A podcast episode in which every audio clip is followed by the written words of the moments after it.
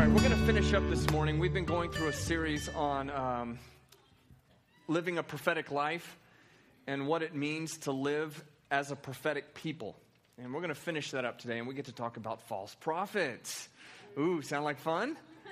False prophets, are you scared? No. No, good. How many of you have missed some of the series that we've been going through? Anybody missed some of that stuff? Okay, you're forgiven. You're forgiven. You're, you're going to be okay. It's going to be all right. It's it's really been a teaching series that we've been going through, but uh, as much as anything else, wouldn't I love the prophetic. I love the, how it flows. I love how it moves. I love how it is on the body of Christ in general and how prophecy can just flow like a river. I love that. I want to see it released more and more, and I want to grow in it even more than I've been released in it myself. Anybody else with me on that? Yeah. And so I think it's good sometimes to take opportunity to really break this stuff down, because if we don't, what we end up learning about prophecy and prophetic culture is simply a, a place that you enter into and you start taking on the affectations and how people do things and not really understand what the prophetic is about. What is the prophetic for? It's to encourage, right? To edify, to build up. That's what it's for. And how many say in here, I could use some of that? Yeah. Well, if you don't know how to prophesy, why don't you get in front of your mirror and start trying it on yourself first? Start trying it on yourself. Just start reading the word of the Lord, getting into what he says about you, who you are, get in front of the mirror and start prophesying over yourself. It'll stir you up on the inside so that when you see somebody else, you'll be able to prophesy over them. So we've been going through this series talking about the office of a prophet, the gift of prophecy, all this. And I want to end up this week on uh, what, what false prophets are, because a lot of times, even with prophecy, we try to define a new covenant prophet by old covenant principles. And it doesn't work like that. You guys know what I'm talking about, right? Have you ever heard of it, it said in your life, in a church or in a culture that you've been in, that if somebody gives a prophecy and it turns out to not be true, they're a false prophet? Anybody ever heard that? Yeah, a lot of us have. The problem is that's not really true. That's an old covenant reality. The reason why is because in the old covenant, Holy Spirit did not rest on the people. He was on an individual. Holy Spirit would bring a message to the prophet, someone who walked in the office of a prophet, and that word was not even perceived, it was received. It would come in and they would get the direct, accurate word of the Lord in order to go deliver it to the people of God. You guys still with me, right? Yeah. They would deliver it to the people of God. The reason why there was such a strong Um, Uh, penalty for prophets if they had the wrong word is because the people had no ability to understand if it was really God or not. In New Testament, New Covenant realities, we still have the prophet and the office of a prophet, and we need it. But we have inside of the body of Christ, Holy Spirit, which we are able to judge and perceive what is going on with it, right? Isn't this a good thing? And I've said before in times past that whenever somebody comes with a prophetic word, that we have to judge it. First Corinthians fourteen talks about that. Let two or three prophets speak, let the others judge. So the word has to be judged, but it's not judged just on, is it Holy Spirit or demonic?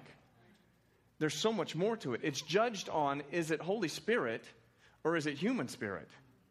Is this the right time for this to be delivered? Oftentimes a word can be had by an individual and it's just simply not the right time for it to be delivered.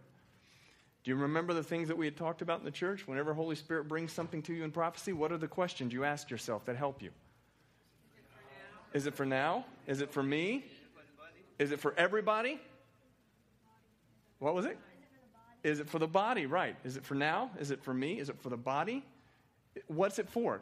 Run, learn to run when you're hearing the Lord. Run those things through a filter. That way you know. Part of what we do here in the church is we have what we call checkpoints. Now, these people are not the super elite.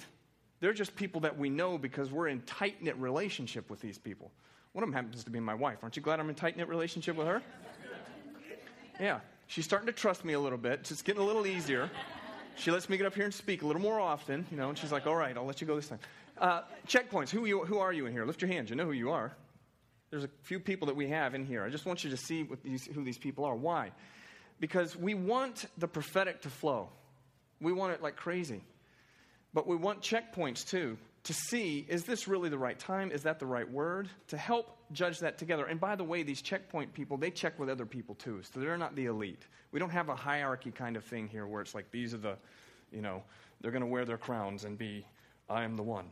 I am the filter that the word will be released through. It's not like that. We don't have that. What we want is before things just start getting released out there, because you know how it is. Once things get released, you can't take them back.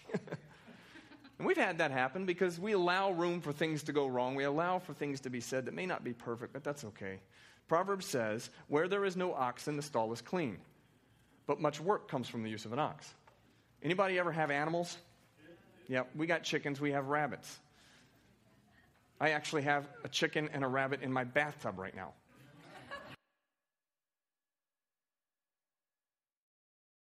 Don't ask. It's like it's constantly Easter.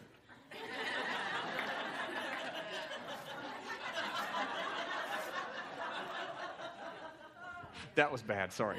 I can't back that one up, can I? Okay. Got it back. All right. I don't even know how I got there. Anyway, let's go back to this. Yes. The oxen, yes. It's clean.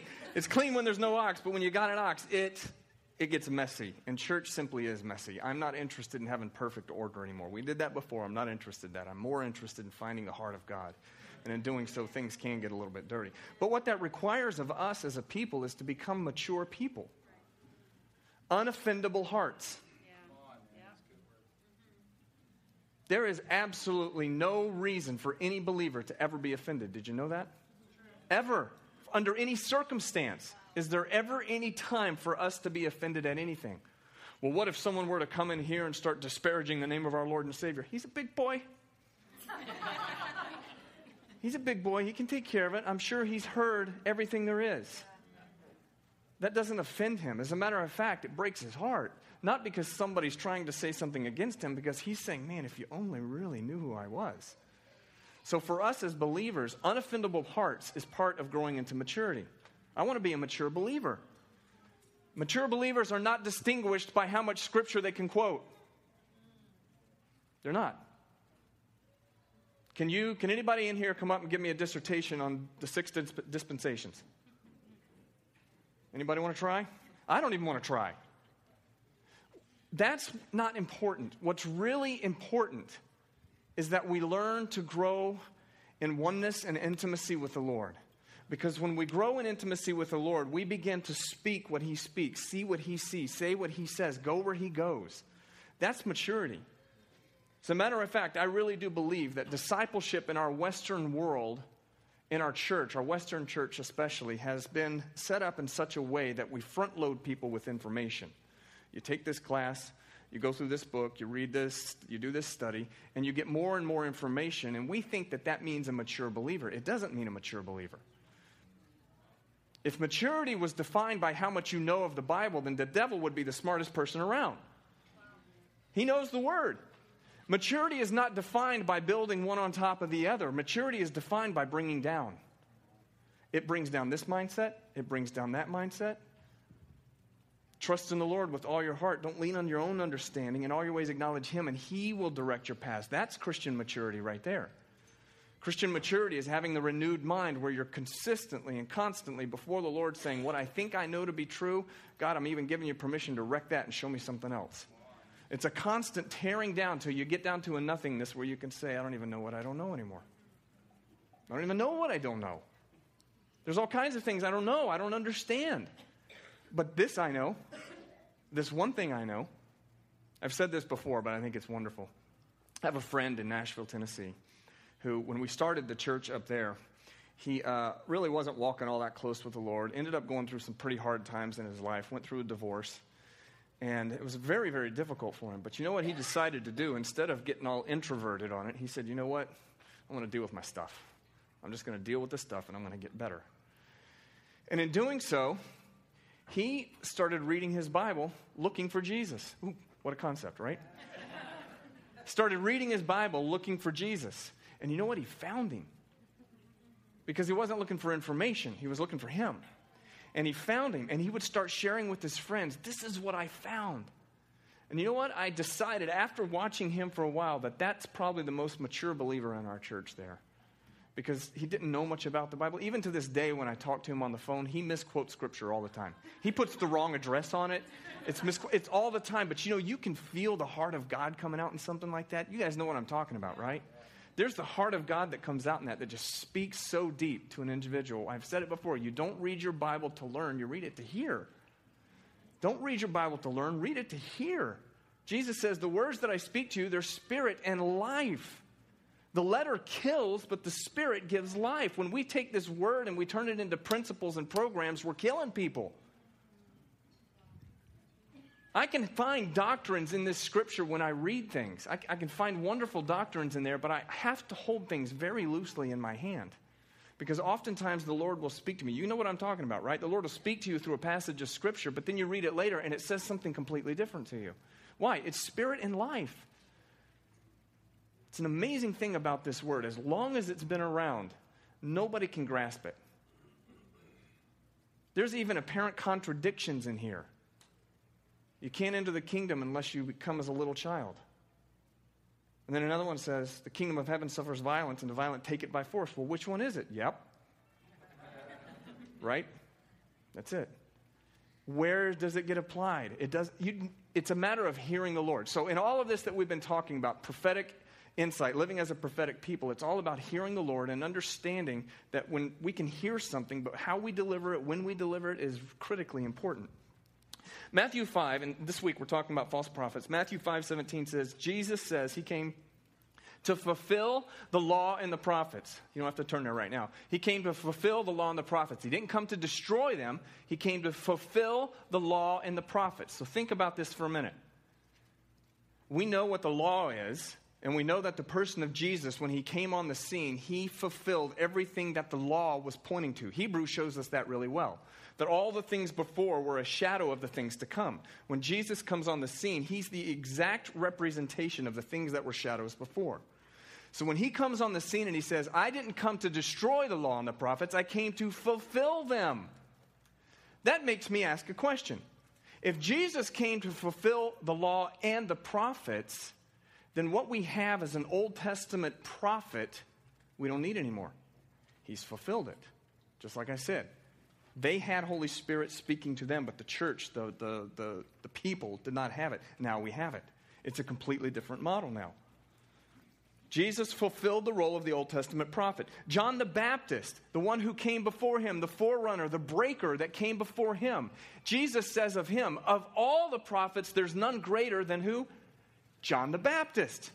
But John, but he also goes on to say, he who is least in the kingdom is greater than him. Hmm. There is some kind of shift that happened between the person of Jesus, the cross itself, new covenant, and old covenant. And if we drag old covenant realities into the new covenant, we're going to continue to live by law. We're not going to fully embrace this thing called the body of Christ, and I know you guys hear me talk about this all the time. I am all about the body of Christ. I'm all about the body of Christ. We looked at it before. The gifts that are given, Romans twelve, gifts of the Father, First Corinthians twelve, gifts of the Holy Spirit, Ephesians four, gifts of Jesus himself. There's three different sets of gifts. In all instances in Scripture, immediately after the gifts are revealed, it goes into the body. Why? Because these things are not meant to be toys. They're tools, right? You guys saw the movie, right? Chronicles of Narnia. The sleigh comes up, right? You guys see the movie? You know what I'm talking about, right? Do you know who that was in the movie? It was Holy Spirit. There was a picture of Holy Spirit in the movie. He comes up in his sleigh and he pulls out of his bag these things and he's given to individuals. He gave to one a sword, right? Gives to another one. To Lucy, he gives healing, right? There was a couple of other things he gave out there. Why is he doing that? That's a picture of Holy Spirit giving gifts. And what are they? They're free. You can't earn them. You can't earn them. So everything shifted with the person of Jesus Christ. Taking old covenant prophets, he fulfilled that completely. Now we have a new covenant prophet, and it looks completely different. In Acts chapter nineteen, you don't have to turn to these. We'll get to something in a moment here. Paul meets a group of believers, and he asks them, have you received Holy Spirit? And they said, we don't even know what you're talking about. What do you mean, have we received Holy Spirit? He said, well, whose baptism were you baptized in? And he goes, John the Baptist. And he goes, ah, okay. That was a baptism of repentance. The baptism of Jesus is a baptism of resurrection. You see the difference.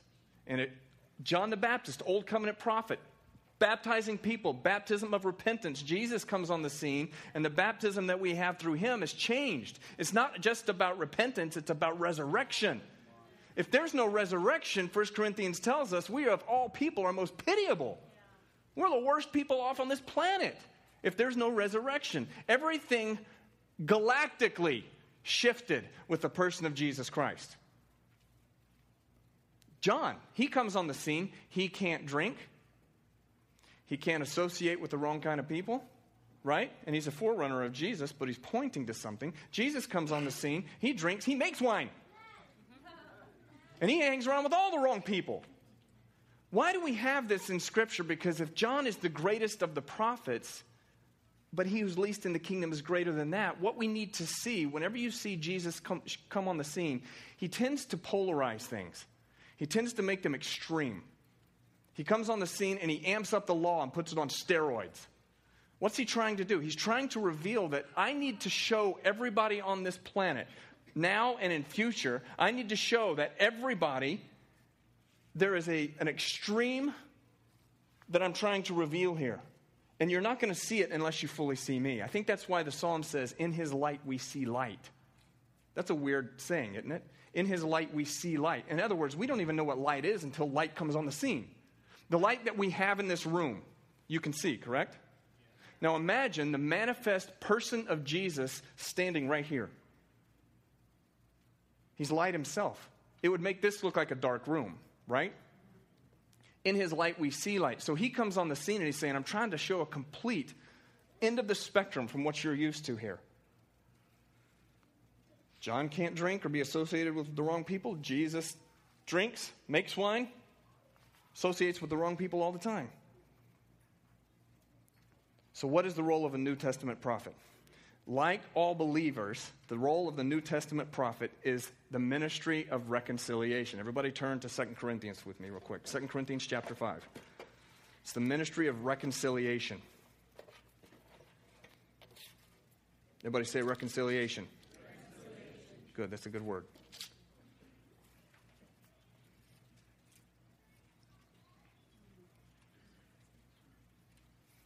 In the Old Covenant, Old Testament prophets were letting people know that they can't enter the kingdom because they deserve to be judged, right? They pointed out problems and saying, God's going to do this punishment to you because you aren't keeping the rules. You can't do it.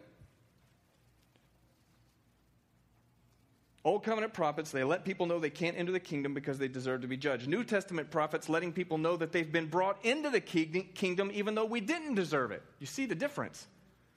One of them is about reconciliation. The other one is just about punishment. I have never in my life seen anyone punished into purity. Never. It won't work. It won't work. You punish people, you punish people, you punish people. I don't even use this language with my kids. I don't use that language in our home. You're going to be punished. If I use that kind of language with my children and tell them I'm going to be punished, I am contrary to the gospel of Jesus Christ. I am. Because punishment comes from the word punitive. And punitive means to pay for. So if I tell my kids that you did something wrong, now you have to pay for it, what am I doing? I'm going back to Old Covenant realities. You guys with me? But they do get disciplined. Right, Jake? They do get disciplined. I mean, choices have consequences. But what I'm really wanting to go after is not that they learn how to pay for what they did wrong. It's that they learn how to understand what is wrong with that and get it in their heart. They understand it. So it's not just their behavior that changed. It's the internal position of their heart that changes. When that changes, the behavior will change. Yeah. I'm not interested in behavior modification. I'm more interested in spirit transformation. I want the spirit. I was putting my eight-year-old to bed last night, and I just, lately, I just jump on the bed with him, I straddle him, and I hold him down, and I tickle him, and, you know, I talk to him, but I put him to bed last night, and I, it was such a sweetness of the Lord with it, because I could see him. He was even tearing up in his eyes. I was even tearing up my eyes, and I said, son, have you been talking to Jesus? He goes, oh, man, I haven't for a while. And I said, just talk to him. He wants to talk to you so much. And I reminded him of something that he said a few weeks ago that I said, I really felt that was God talking to you. So pay attention to that. Pay attention to what that sounded like. When that came in and you told me about that, pay attention to that. You hear what I'm saying? Because that's discipline. That's taking and training someone up unto hearing the Lord. Because if you can hear the Lord, that's way better than him hearing just me and saying, don't do this, do this, don't do that. We've had a, such a huge shift from Old Covenant to New Covenant. In Second Corinthians chapter five,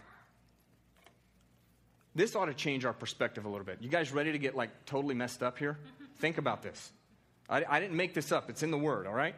Second Corinthians chapter five, verse fourteen says this. For the love of Christ compels us.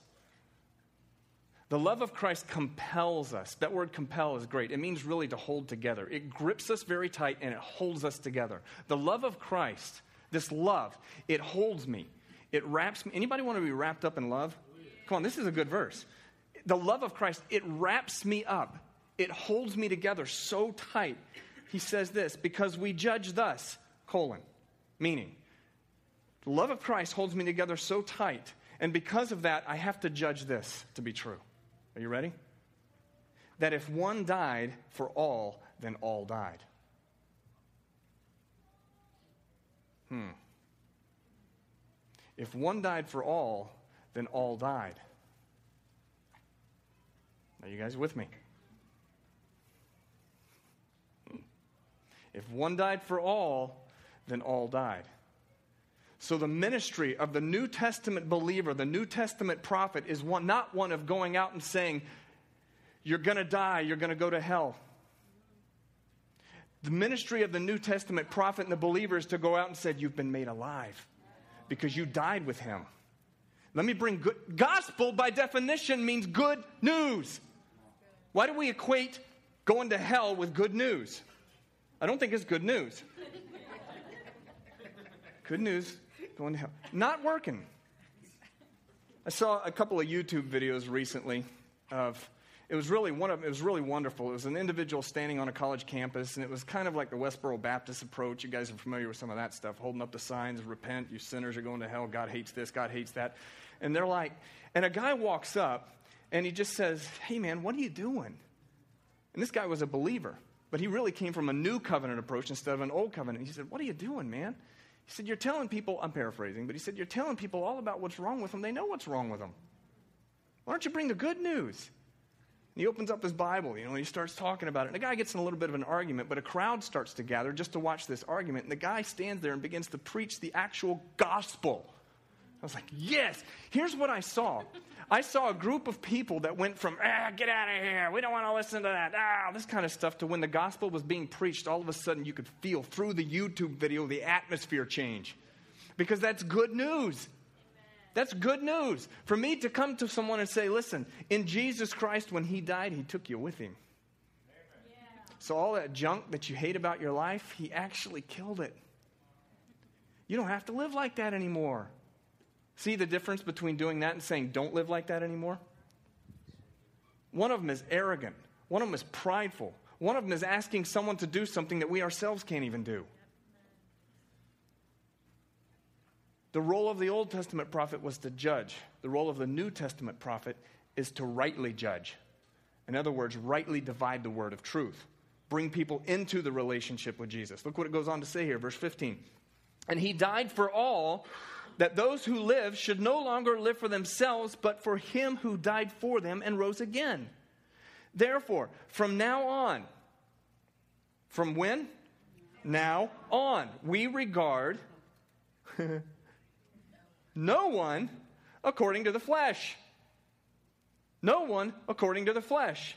It's so much more fun to walk out into the world and see somebody who's just living completely anti-Jesus, anti-church, anti-gospel, however you want to define it, to see them, but to see them through the eyes of Jesus and go, oh my gosh, I don't see the flesh. What I see is the spirit, that spirit man that God came and made alive inside of them, right?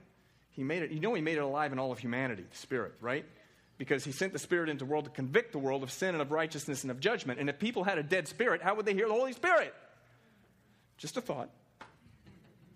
So when I come in, I'm saying, listen, that stuff right there is, you don't have to live like this anymore. There's something more beautiful. There's something more awesome. You don't have to be bound by those things anymore. Answering the question of the heart. We as believers, we've got to learn how to answer the question of the heart instead of giving answers to questions that nobody's asking. To come up to someone and say, let me tell you about this, when they're not asking about that, doesn't make any sense. But to come up to someone and say, I've got a word from the Lord, and you may not say it that way, but I really sense this.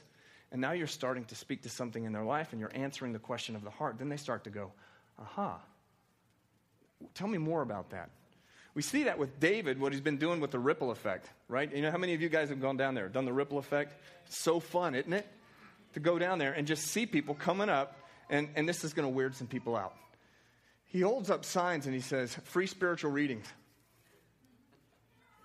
And he has another sign that says, physician's assistants, do you need healing? I love that one. We're physician's assistants. That's exactly right. We're physician's assistants. You need healing. And to see co- people come up, get prayer, get healed, hear the word of the Lord, answering the question of their heart. Listen, this is a new covenant prophetic role for all of us as a people. So, even Elijah in the Old Testament, think about this. Elijah in the Old Testament, I mean, miraculous signs and wonders he did. Prophets of Baal, that's a great story, right? Prophets of Baal, they set up their altar. He sets up his altar. He douses his with water, and he says, go ahead, pray to your God. Pray to your God. See if he'll call down fire on this altar. And they pray, and they pray, and they pray. And he starts to mock them. You know what you really should do is go read that passage of Scripture in Kings in your Amplified Bible, because it's got really colorful language in it. He starts to mock them, and he says, where's your God? Is he sleeping? Ah, maybe he's on the toilet. Where is he? And then you know the story. He calls fire down, boom, licks everything up, stones, wood, sacrifice, the whole nine yards, the water. And then he turns around and he kills four hundred prophets. Dude's bad. Dude's awesome bad, right? One prophet kills four hundred other prophets. I really want to get to heaven and say, give me that D V D. I'll rent that one for a weekend. How did that look? Dude, one dude killing four hundred prophets. It's like, this is the best action adventure. You guys that like action adventure? Yeah, I, yeah, me too. It's like, I love that stuff.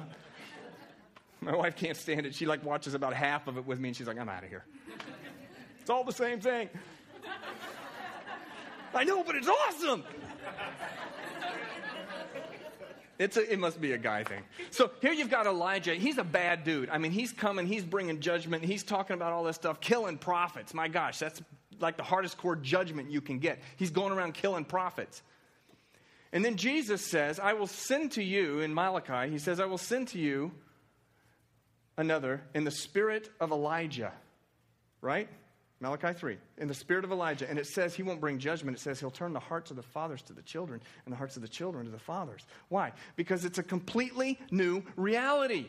There's a completely new covenant that, come on, somebody say good to that. Hallelujah. That's one. It's a new covenant we live in, not an old one. It's not a new one in the sense that it's just a little bit better than the old one, and we don't have to kill animals anymore. It's not, it's way better. The word new, even in Greek, is not new as in a new form of the old. It's new in the sense of, well, I use the example. I'll use it again. I've got an old Isuzu Trooper I drive. It's a boat anchor. I'd like to have a new car. But getting a new car, getting even a brand new two thousand fourteen or two thousand fifteen new car wouldn't even do justice to the word new in the new covenant, because that would just be something new that's kind of like what I had that's old, right? New in new covenant would be like me trading in my Trooper and getting the Millennium Falcon. Like getting an X-Wing fighter. It'd be like completely different kind of new. Like this, you used to drive on the ground with that thing. This thing flies in the air and flies in outer space. That's that kind of new. Come on, is this good news to you? It's the same one. If anyone is in Christ, he's a what? New creation. You're not just a better version of the old. You're a completely new version, and your life as a believer is going to be spent discovering what kind of new that is. Your life as a believer is to tell other people, let me help you discover what that new is. This is a crazy kind of new. You don't get it. Well, you don't know my past. It doesn't matter. That is so old, and it says there that the things that were old, they're passed away. Old things have become new. If anyone is a new creation, or if anyone is in Christ, he's a new creation. Old things have passed away. All things have become new. Is this helping you guys? I know we're talking about false prophets, but this is this is important for us to have this bedrock understanding. All things have become new.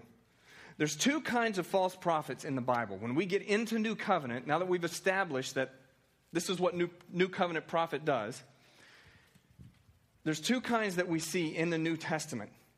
In Acts chapter sixteen, you don't have to turn there, but you probably know the story. Paul and Silas are traveling with a caravan of people, and there's this little young girl who starts to say things like, "This are the prophets of God. They speak the word of the Lord." She starts saying this. Is it accurate? Yeah, it's actually, it's really accurate.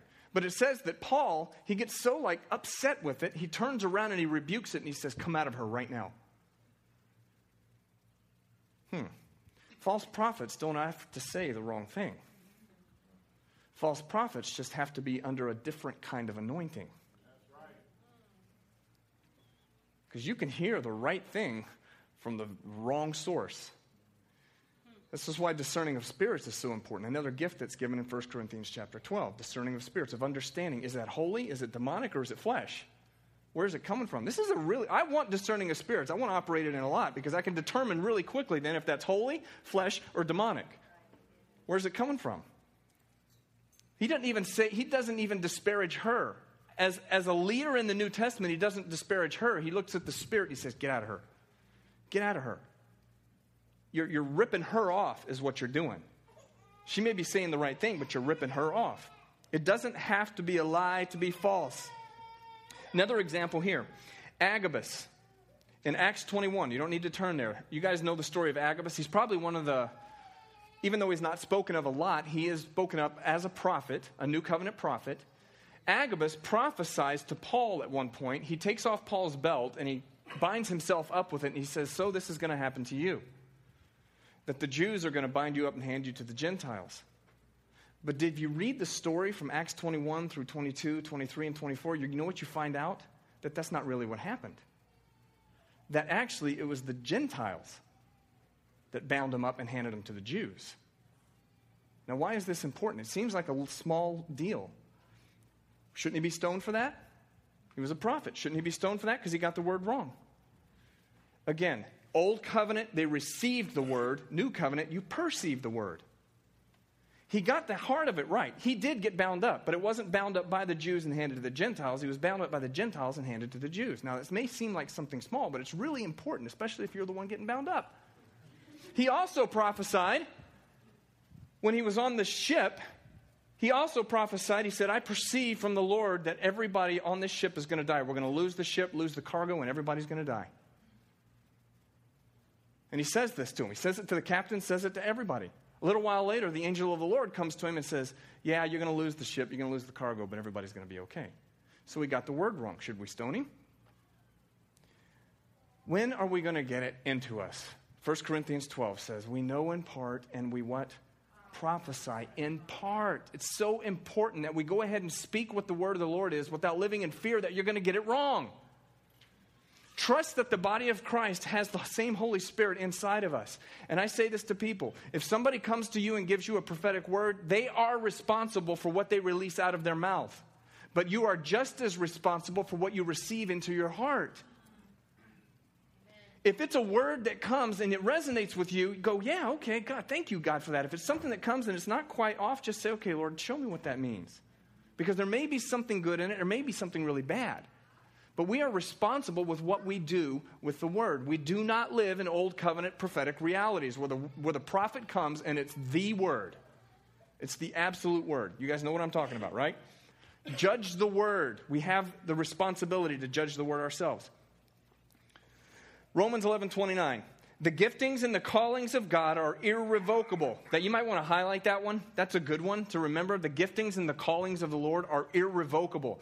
The word really is without repentance. In other words, when God gives them to you, he doesn't change his mind. He gives them to you. He doesn't change his mind. You've got them. Giftings and callings. We see this throughout Scripture, but there is a difference. There's a gifting, there's a calling, and there's an anointing. A gifting, a calling, and anointing. The gifts come from Holy Spirit, come from the Father, come from Jesus, right? The callings are those offices that God puts on you. Ephesians four, he says he gave some to be. Not everybody carries those things.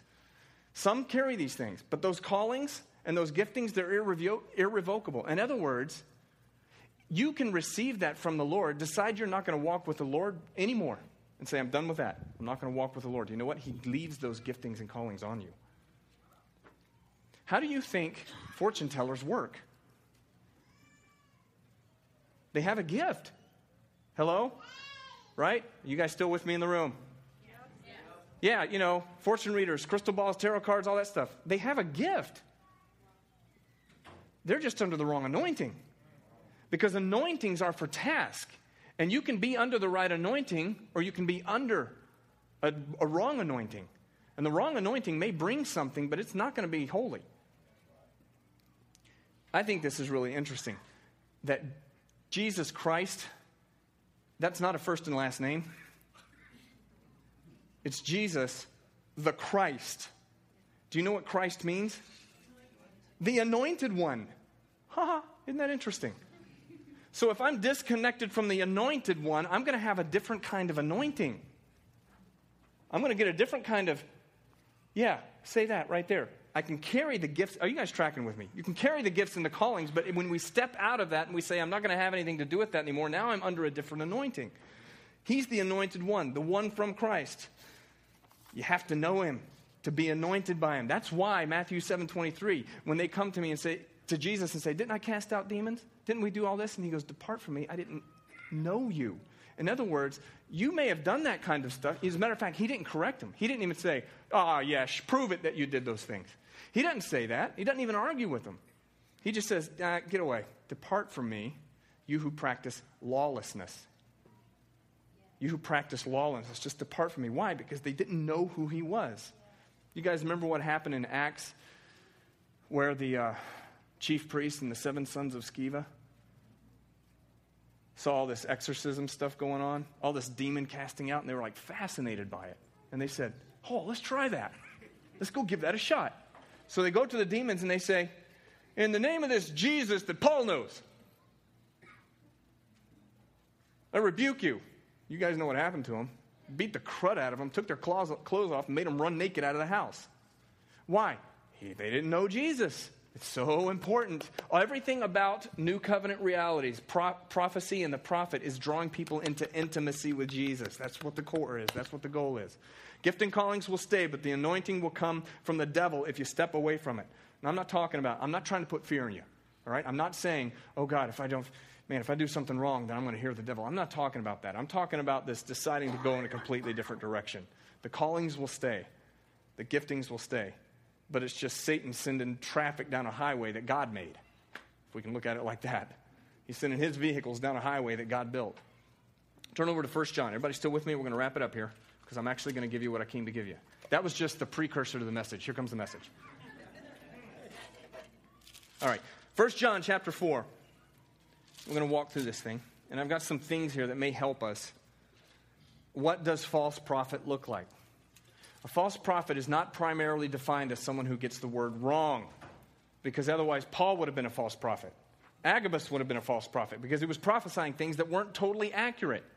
Are we all together on that? Yeah. Can we just understand that? That a false prophet is not defined in a new covenant sense by someone who gets something wrong, because we know in part, we prophesy in part. First John chapter four, verse one through three. Now let me give you a little background on this. This book of First John was written primarily to the church because of a heresy that had entered into the church called Gnosticism. Gnosticism is the belief that says everything is super spiritual. It's all about the spirit. It's all about everything way up here. It's all about that. The flesh means nothing. As a matter of fact, the flesh is actually evil. It's not true. Nothing good can come from the flesh. We know that. But we have these bodies. Gnostic, Gnostics in that time, they would actually say to married people that you shouldn't have sex with your wife or with your husband because that's physical pleasure, and you shouldn't do that. You see how this is ridiculous? He was addressing this because they had gotten so much into this hyper-spiritual way of living that they denied that there was any practical living application here. The only problem with that is we don't get anything done on this planet if everything in the spirit has to do with just woo-hoo-hoo-hoo way up here.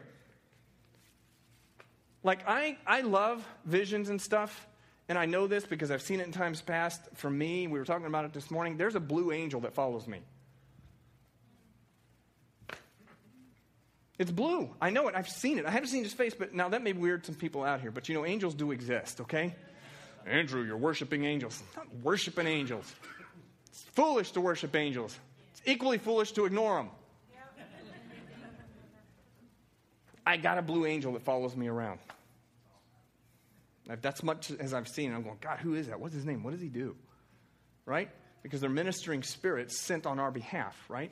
So I want to know what they are. Now, I'm fine with that, but for me to spend all my time focusing on, whoo-hoo, blue angels, and I saw these blue orbs, and I see something over your shoulder right there, and I see purple and white, and it's got this cross thing, and it comes down like that, and it's... That's cool, but what does that mean? How does that come down into reality to where it brings transformation into life? Everybody's with me, right? How does it bring transformation into life? So the Gnostics were all about this. They're all about this super hyper spiritual stuff. Nothing happening, nothing good can happen in the body.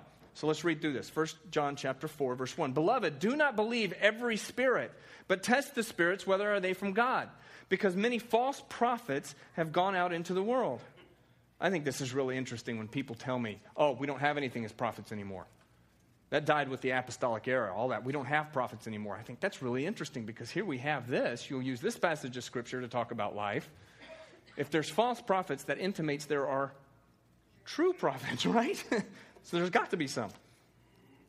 Many false prophets have gone out into the world. By this you know the Spirit of God. Every spirit that confesses that Jesus Christ has come in the flesh is God. Why is he saying that? Remember, he's talking to Gnostics. Flesh means nothing. Jesus was never in the flesh to a Gnostic.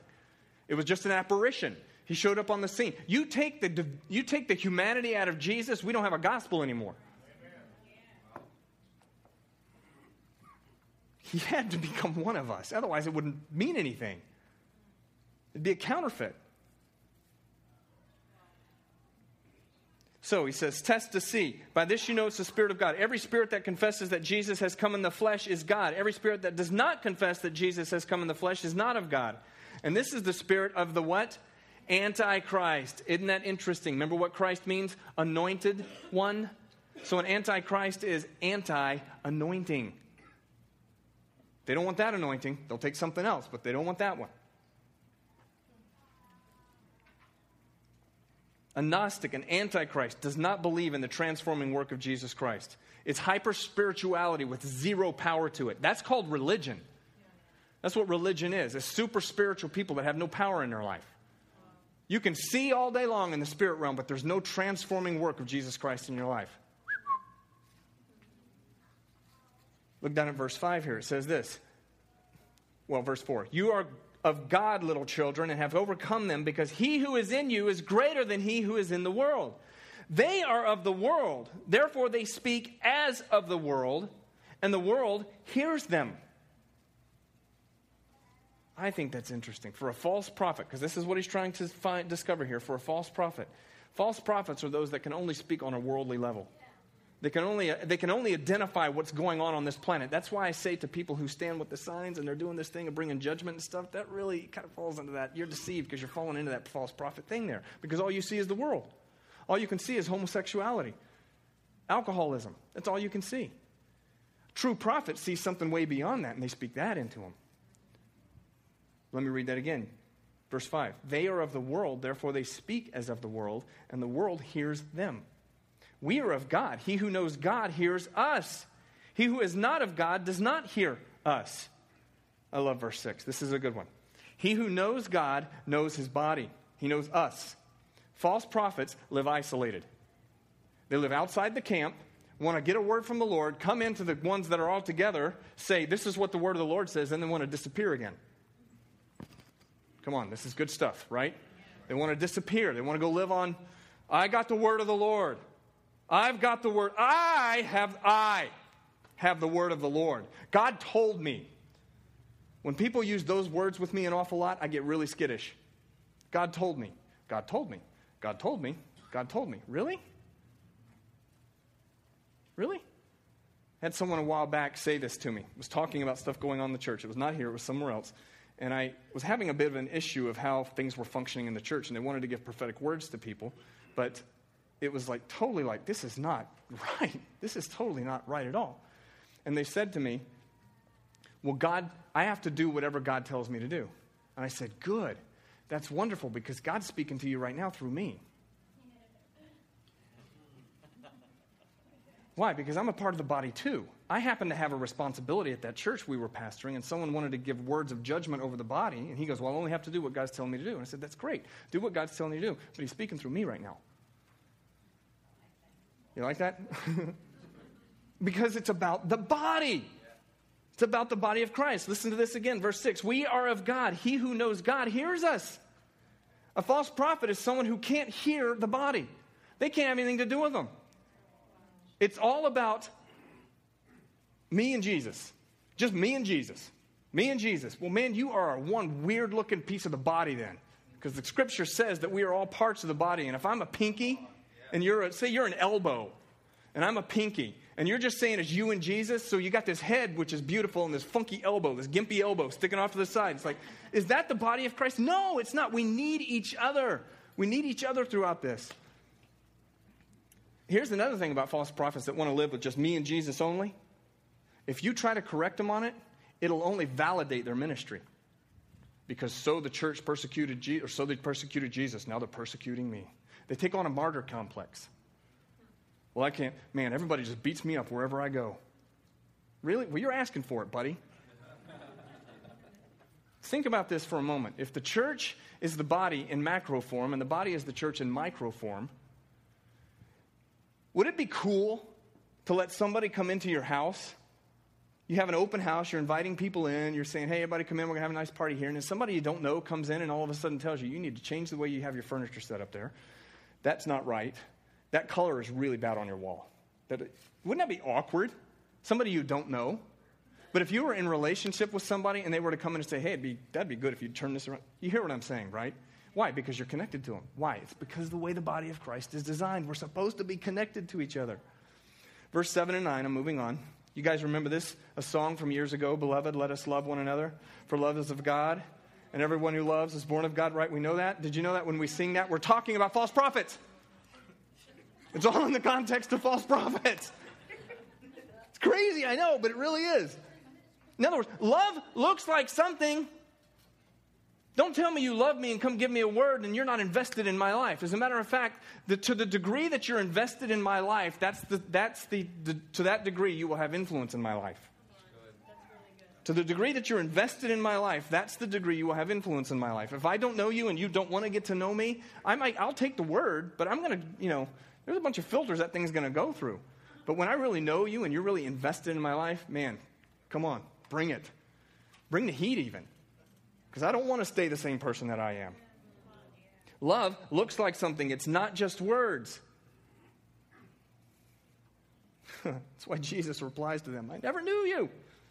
I never knew you. That's lawlessness. Get away from me. It's like, remember the law and lawlessness. I'm going to be done here. Remember the man who built his house on the rock and the man who built his house on the sand? Remember that, right? And he says, that man was foolish.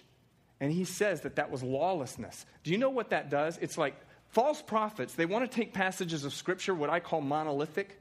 They take monolithic passages of Scripture and build their entire life doctrine on it instead of taking the comprehensiveness of Scripture. That's what he's talking about, the foolish man. He built it on sand. What is sand? Tiny pieces of rock. So they take one revelation, one little piece of sand, and they build their life on that instead of coming to the foundational bedrock of the church and the people of God. Build it. Peter, you're the Christ. You're the Son of the living God. Wow, Peter, flesh and blood didn't reveal it yet to you, but my Father who's in heaven. And I tell you this, Simon, your name is Peter.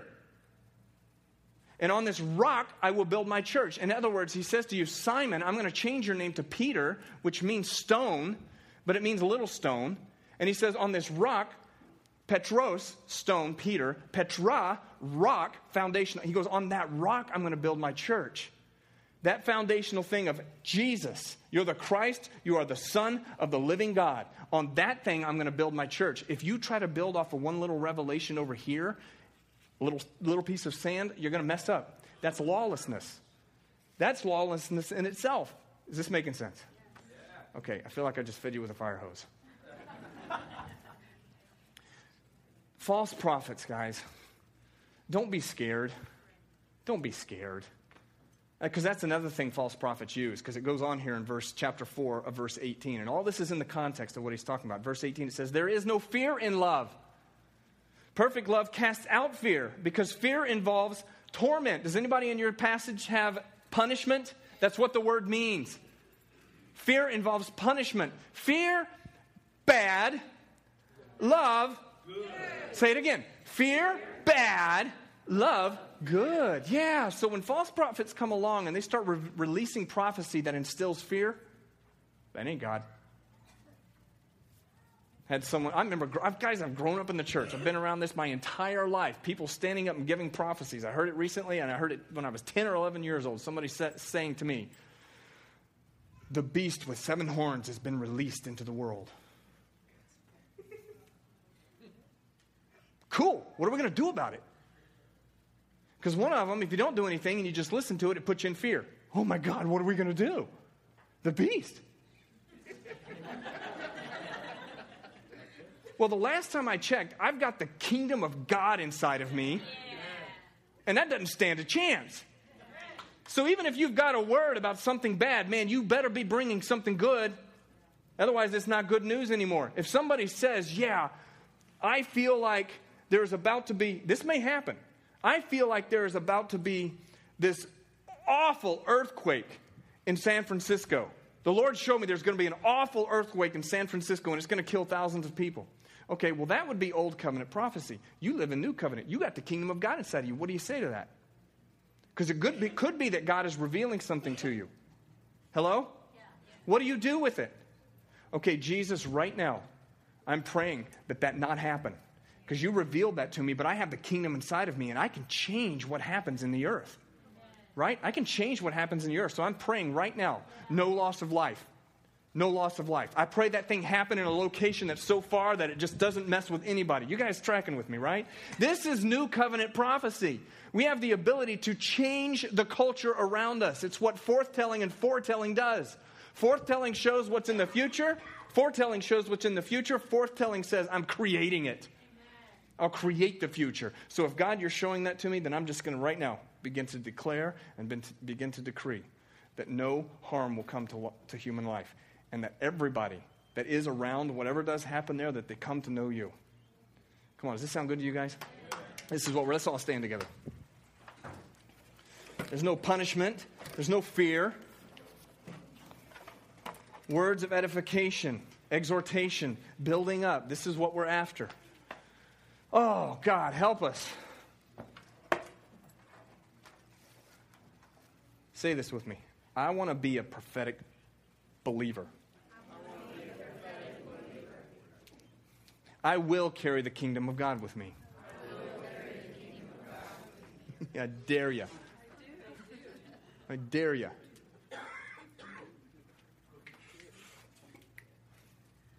I will speak life. Encouragement, encouragement, hope, hope. And, a future. and a future to myself, to, myself. to my family, to, family. To, the church, to the church, and to the world around me. World around. Good, that's good. That felt like a good declaration. Yeah, Lord, just center us. Center us on your heart, Lord God. Make our heartbeats, as we yield to you, make our heartbeats beat with yours. I want to breathe in when you breathe in. I want to see what you see. That's what I'm after. Oh, Jesus, help us, help us, help us. Lord, we yield to your grace. We yield to your favor, to your wisdom. And we just choose not to be a people that live isolated and on our own. We choose to be a people that live in the body of Christ, that grow, grow into the fullness of what you have designed for us, that we as a body begin to look like you. Thank you, Jesus. Thank you for your kindness and for your mercy, Lord. Lord, in all these things, we don't ever want our words just to be words that go into our ears and tickle our ears.